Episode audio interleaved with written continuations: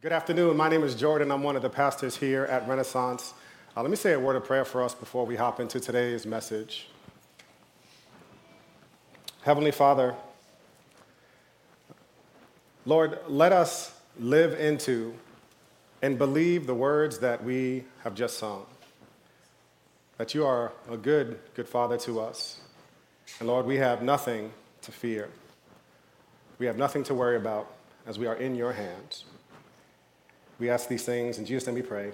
Amen and amen. So, in the early 2000s, uh, one thing that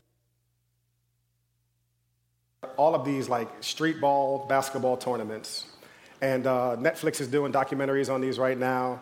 And my older brother, true story, uh, threw a tournament in our hometown. And he was convinced that this was going to be the biggest tournament that that city had ever experienced. So his idea was to invite the best high schools from all over the country. And we had a family friend who had money, because we didn't have no money. Uh, we had a family friend who had some money, and he was going to put up basically all of the money to fly these players in from California, from all over the country, put them up in hotels, pay all of these different fees so that we can put on this tournament. Now, true story, some of these players that played in this tournament that day would end up playing in the NBA. Uh, there was this one guy, Kevin Love, uh, who played for, he plays in the Heat now. Here's, a, I think, a picture of Kevin Love standing next to the greatest player of all time, right there, hugging. Uh, Lance Stephenson, Brooklyn's own Lance Stephenson. Yeah. Here's a picture of Lance next to the GOAT as well. and we had New York City's own, Harlem's own uh, Kemba Walker, uh, Rice High School. Uh, and it took a lot of discipline to not also put a picture of Kemba next to LeBron. so it took a lot of money to bring these like high-powered schools uh, to this one tournament that was happening. And if you've ever thrown a tournament, if you've ever thrown a party or any event, one thing that you do every single time before the event is you pray for good weather. God did not hear our prayers that day, and uh, it snowed about six or eight inches. And we started to realize that we weren't going to get the crowd that we projected was going to come. So the person who was really fronting all of the money said, Hey, Jordan, I have an idea. Throw some t shirts into the audience to get the crowd excited about buying some t shirts. Now, let me tell you something right now. The most powerful person in any arena is not the owner of the sports team, it's the man or the woman in front of the t shirt cannon. They can point to anybody in the stands. It doesn't matter if you're having a serious conversation. You'll interrupt what you're doing, push your two year old out the way just to get a t shirt. And for about 90 seconds, I had the power. The DJ put on money, power, respect. I had the t shirts. And I was throwing t shirts in the stands. Now, he told me to throw like three or four t shirts into the stand. I threw like a 100 into the stands. It was a drug. I was addicted to the power that I had in that moment to control the crowd. Finally, he ran over to me and said, Jordan, stop. What are you doing? I told you to throw like three or four in the audience, not to give a 100 away.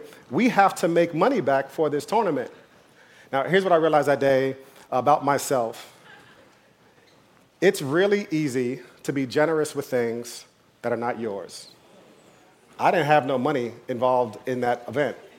I was gonna go home and not have to answer to anybody.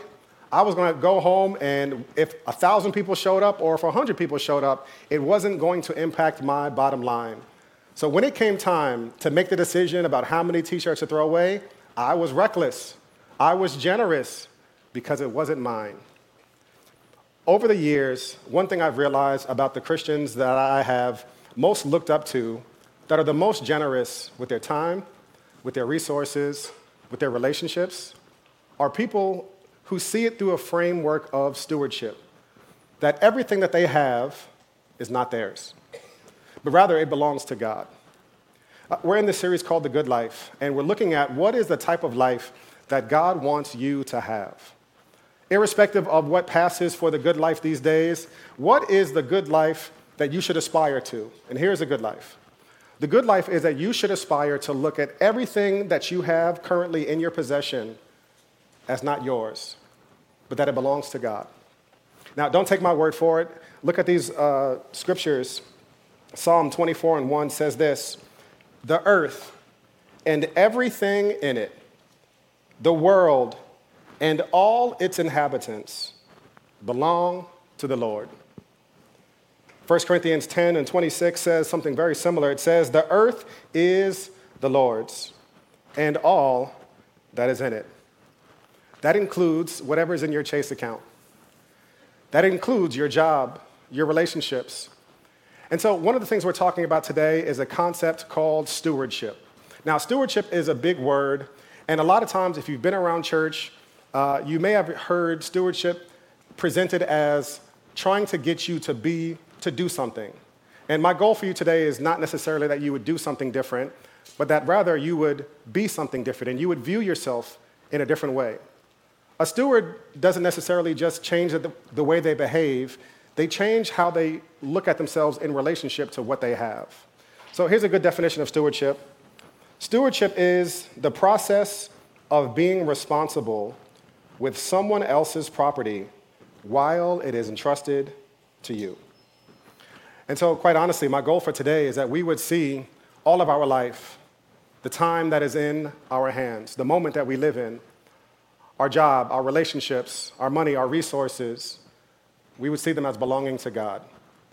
And that we would make the journey from viewing as the things that we have as things that we own, as things that we would steward. Now, here's the biggest challenge to you being a good steward someone who views your life and everything in it as belonging to God, and you managing that well and wisely. It's greed. Greed is living with the assumption that everything I have it's all for my consumption. Greed is living with this assumption. It's not something that you speak about um, out loud. It's living with the assumption that everything that you have that's in your possession right now, it's all for you to consume. It's for you. It's to serve you. Now, a steward flips that the other way around. And the steward sees that their life and everything in their life right now belongs to God. And our call is to be responsible with what belongs to God while it is in our possession. Now, I do want to give a quick caveat for this, uh, where we're going today. Um, one of the challenges that people have when we talk about stewardship and how we use the, the, the money and the time and the things in our possession is sometimes people hear it and it turns them a little neurotic. That they start obsessing about are they doing the right thing in every single scenario? So you'll be at Chipotle and the lady will say, Do you want guac? And you're like, I don't know. Hold on, Lord. Is it good stewardship to get the guac, Lord? And chips? Uh, and I don't, want, I don't want that for anybody. Um, quite honestly, one of the things that I think I've mentioned this a, a number of times, and I'll continue to mention it. In the book of Genesis, in the earliest pages of Scripture, we get two extremely important theologies. It is a theology of limitations and it's also a theology of delight. Now, in Genesis 1, God sets Adam and Eve down in the Garden of Eden. He tells them, You are free to eat from any tree in the garden, but just don't eat this one. And God is trying to free Adam and Eve to delight in what God has given them.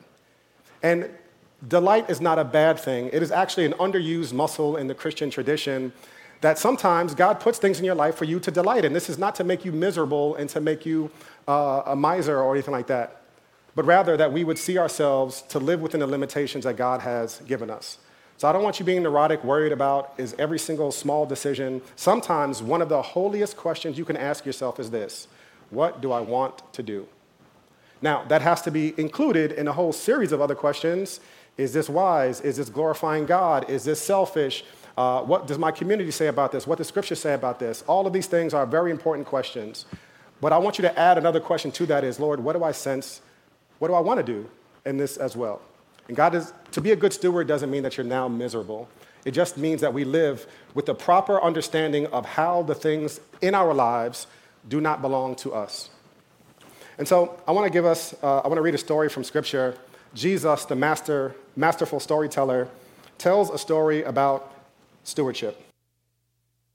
It's uh, from Matthew 25 and 14. Uh, Jesus says these words For it is just like a man about to go on a journey. He called his own servants and entrusted his possessions to them. To one, he gave five talents, to another, two talents, and to another, one talent, depending on each one's ability. So, three different servants, God gives them, uh, the, the, the owner in the story gives them all different varying talents.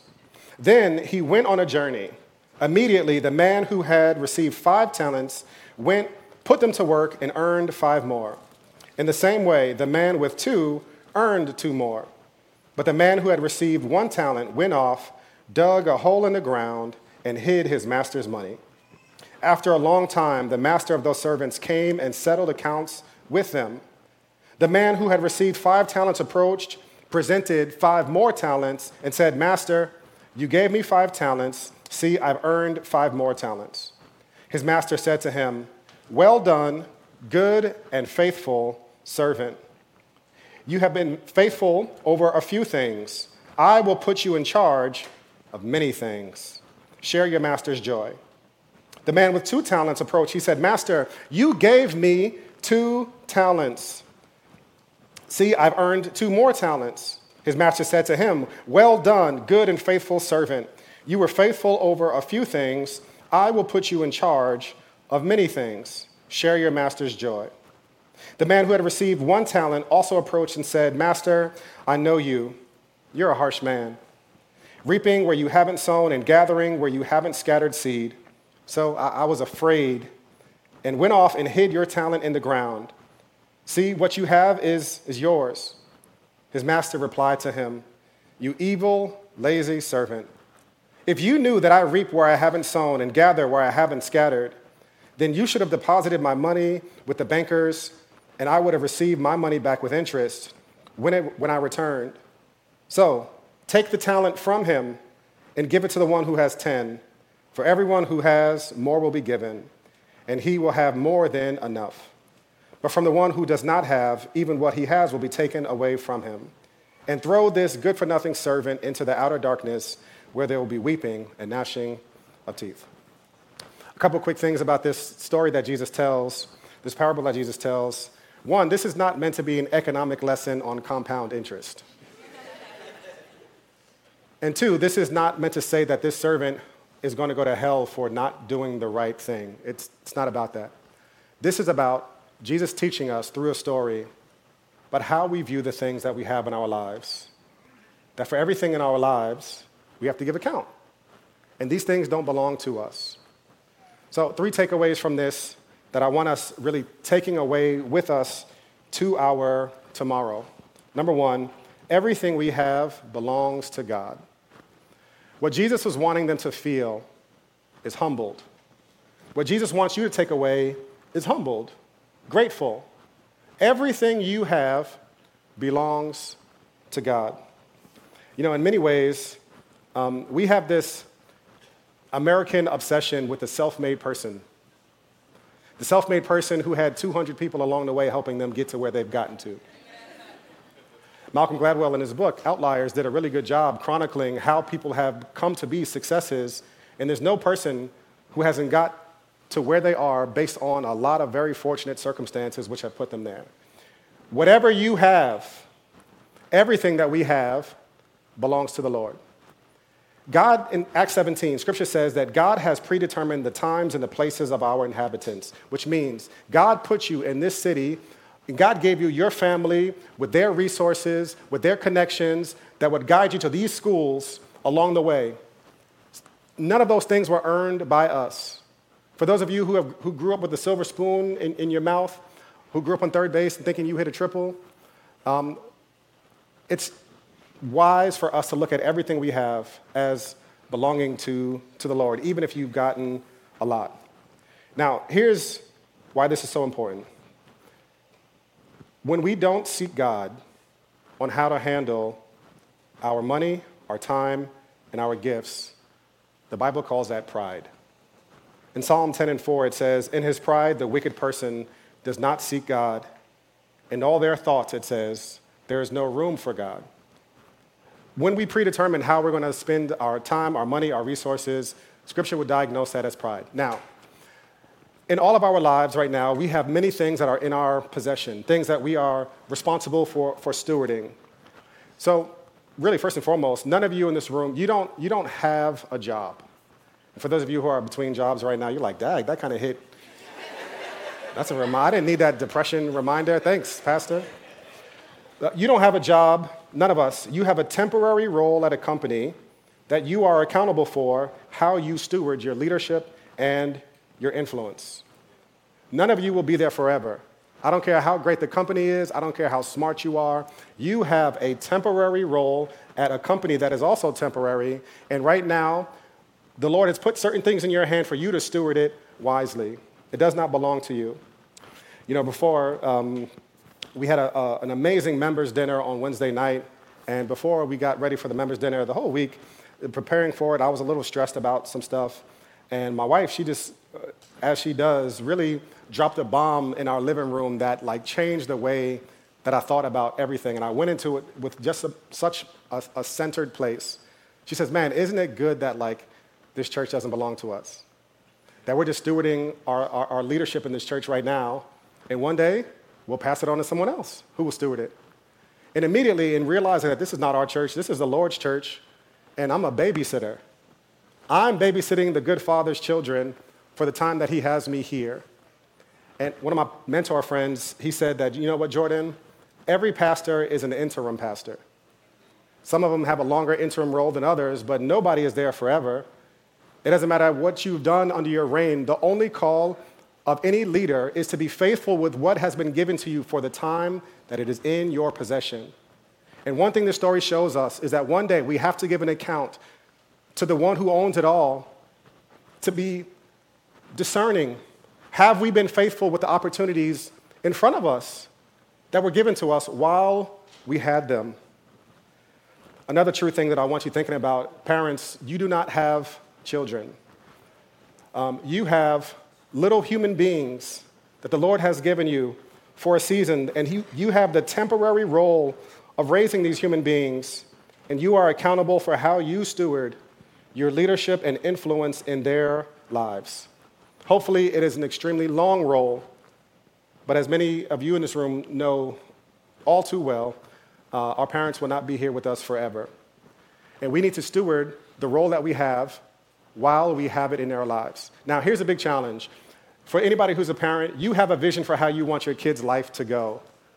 And very soon, your kids start to show you that they are going to take a different path than you would want them to go. My uh, oldest son right now, um, he is like really, he loves breakdancing. He loves it. And uh, even in thinking about like his summer programming this year, I want him to go to basketball camp because my plan is starting point guard for the New York Knickerbockers. Jamison Rice. And when he started telling me that like he wants to do breakdancing, I was like, buddy, You're supposed to be at the garden, not doing showtime on the A train. We're not doing that. That's not, that's not the life I have for you. God has more for you than that. But He loves it, and, and just that very small, insignificant thing, instead of nurturing a passion that He has, I just sense me hoarding over his life. And I've had to repent to the Lord, like, Lord, I, I don't want to, I don't want to fail in the small things. I don't, want, I don't want to prove myself to be unreliable in the small things so that you don't count me as worthy of handling larger things in his life. And all of our kids, one day, they will no longer be under your thumb to where they have to do what you're telling them to do. And then the question will be this have you stewarded your resources, your leadership in their life in such a way that when they no longer have to be listening to you, they want to listen to you? That's a whole different goal for parenting. So, all of us who have dreams and hopes for our kids, in all seriousness, um, it's also, this story is also a good reminder that we should never compare our kids, our jobs, our money to anything else. Because the Lord has truly given us different talents and different things. So, you know, I'll talk to some parents and I'm like, their kids are smart. Like, they're smart. My kids are kind of smart, But their kids are like really smart. And one of the things that happens for me is uh, I start to compare my kids to other kids, and immediately, you know what the fastest way to kill something is? By comparing it to something else. Like the fastest way to kill your gratitude, to kill your joy about something, about your apartment, about your job, about your relationship, about your vacation, is to compare it to someone else's. And what this story also reminds us is we should never take, by not taking ownership for our kids, our jobs, our resources, we're also recognizing that God has not given us all the same things. Some people will have, God has given some people greater intelligence, influence, skill on Broadway, all these different things than He has given others of us. And it's not our job to compare ourselves to what other people are doing, but rather, are we faithful with what the Lord has given us? In the story, you see God gave one person five, one person two, one person one. It was not their job to compare the other to the other people, but rather to be faithful with, with what they had been given. You don't have a gift. The things that um, you're gifted at, you have something that was given to you to benefit others. You know who are the most obnoxious leaders in the world, the most obnoxious people? People who are really gifted and they use their gift only for themselves. Like they're the people that are just obnoxious because you can't deny the gift, so you have to pay attention to them. But they use their gift just to feed themselves. And I think we see something in them that we ignore in ourselves our desire to hoard, to, for greed, to consume the things that are given to us. Here's what 1 Peter 4 says Just as each one of you has received a gift, here's what Peter says use whatever gift God has given you to serve others as good stewards of the varied grace of God. If anyone speaks, let it be as the one who speaks God's words. If anyone serves, let it be from the strength that God provides, so that God may be glorified through Jesus Christ in everything. To him be the glory and the power forever and ever. Amen. Quite candidly, it is our hope and our goal that you would see yourself, for those of you who follow Jesus, you would see the gifts that you have, the time that you have, as something that should be used to serve other people. And Lord knows we don't have time. We do not have yesterday, it is past. We do not have tomorrow, it is not promised. All we have is the present moment that God has given us. Here's what James says Come now, you who say, Today or tomorrow, we will travel to such and such a city and spend a year there and do business and make a profit. Yet you do not know what tomorrow will bring, what your life will be. For you are like a, a vapor that appears for a little while and then vanishes. Instead, you should say, If the Lord wills, we will live and do this or that. But as it is, you boast in your arrogance. All such boasting, James says, is evil. You and I don't have money. We have belongings that have been entrusted to you, that you are accountable to God for how you handle it and what you gave God while it was entrusted to you. You know, calls for generosity are never about what the church needs, it's about what you need. It's about what we need to see and how we need to see ourselves in relationship to our money. All right, so the first thing is everything belongs to God. Number two, this point is shorter. Uh, everything we have is temporary. Everything we have is temporary. So, verse 19, it says, After a long time, the master of those servants came and settled accounts with them. So, really, what Jesus, I think, is wanting us in his masterful storytelling, he's wanting us to feel something.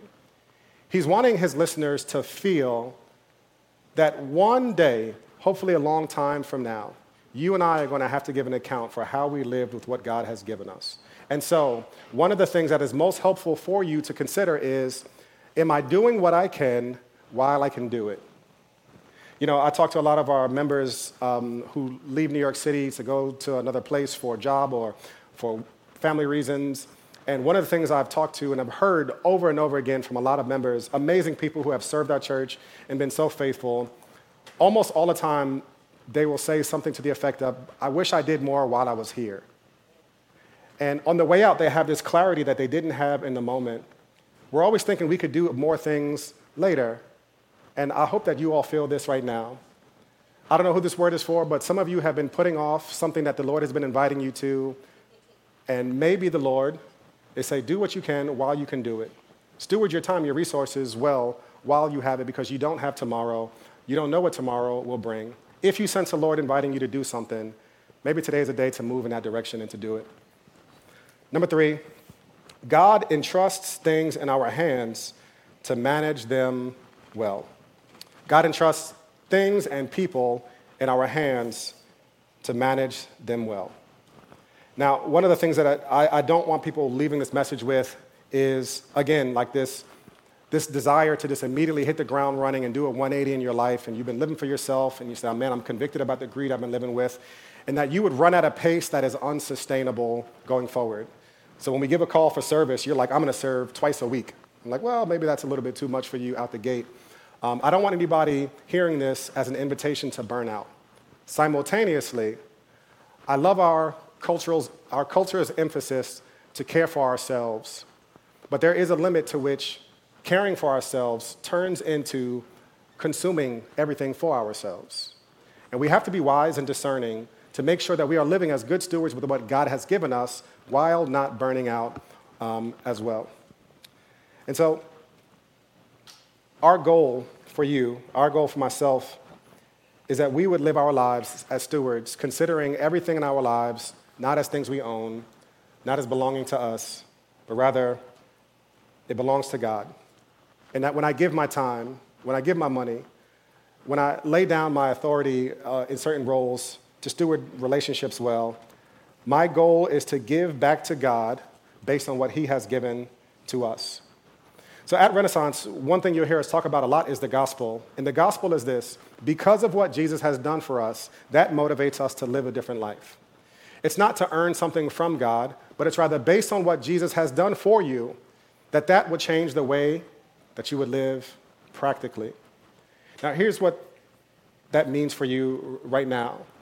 I think quite literally, it's an invitation to, to, take an opinion, to take a look at what Christ has done for us on the cross.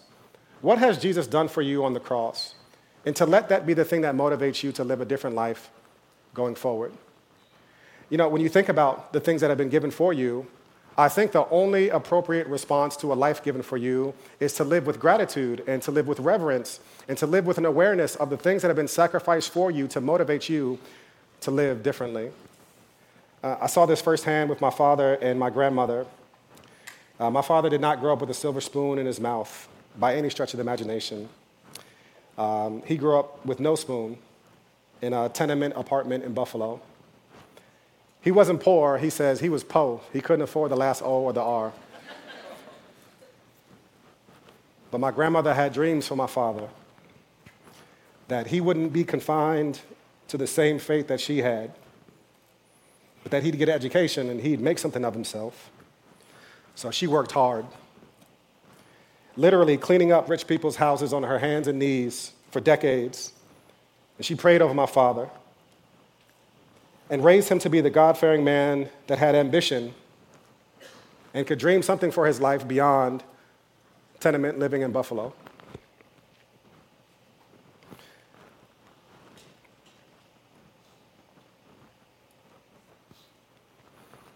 That there were no limitations on his life one day, that little poor black boy from Buffalo grew up to be a lawyer. With God's grace and the help of many people in his life, mainly his mother, he went to college. He went to be the first person in his family to graduate from middle school, high school, college, and law school. And he went on to start a law firm with my mother. But guess who he never forgot about once he had some cold hands on his feet? His mother. What kind of son would he be if once he made it, he forgot about the sacrifices that had been given for him? That's no, that's no child at all. All of us know that in any scenario where a life has been given for you, the most appropriate thing to do is to live with an awareness of the sacrifice that has been given to you and to give back based on what has already been given to you. The gospel tells us that once upon a time we were living in the poverty of sin and Jesus Christ served us, not because he had to, but because he loved us. Our elder brother took all of the things because he had in mind for us, our elder brother Jesus had in mind for us a life with God that he knew we would never attain on our own. And so he went to the cross for us. And now Jesus invites us to live with an awareness of the sacrifice that has been given for us. That we would see our lives and the things that have been given to us as means to show gratitude for what has already been given to us. You wouldn't hoard it for yourself. You know, as my grandmother got older, there was not one thing she ever lacked for. My father always lived to care for her in such a way. Because the only res- reasonable response to a life given for you is to live with awareness and obligation to serve those who have sacrificed for us. Friends, Jesus calls you to serve. Jesus calls you to lay down your life. Jesus calls you to lay down your resources and to give it in service of the kingdom, not out of obligation or duty, but because He is the one who has already given us His all. And He invites us to do a portion of the same. Let me pray for us.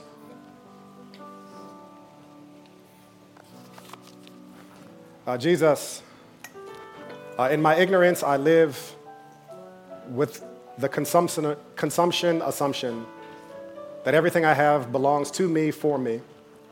Jesus, I pray that you would free me from that radical delusion that wants to entice me to live for myself. And rather, Lord, that I would see your, your sacrifice for me as an invitation for me to live sacrificially as well. And to see myself in light, Lord, of all things belonging to you. Jesus, that which you have given me, I pray that we could be faithful with that today. And I pray that you would give us wisdom on how to be faithful to that.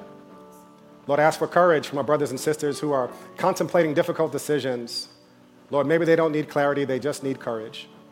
And I pray that you would give them the courage to make that next step in faith. We ask this all in Jesus' name we pray. Amen and amen.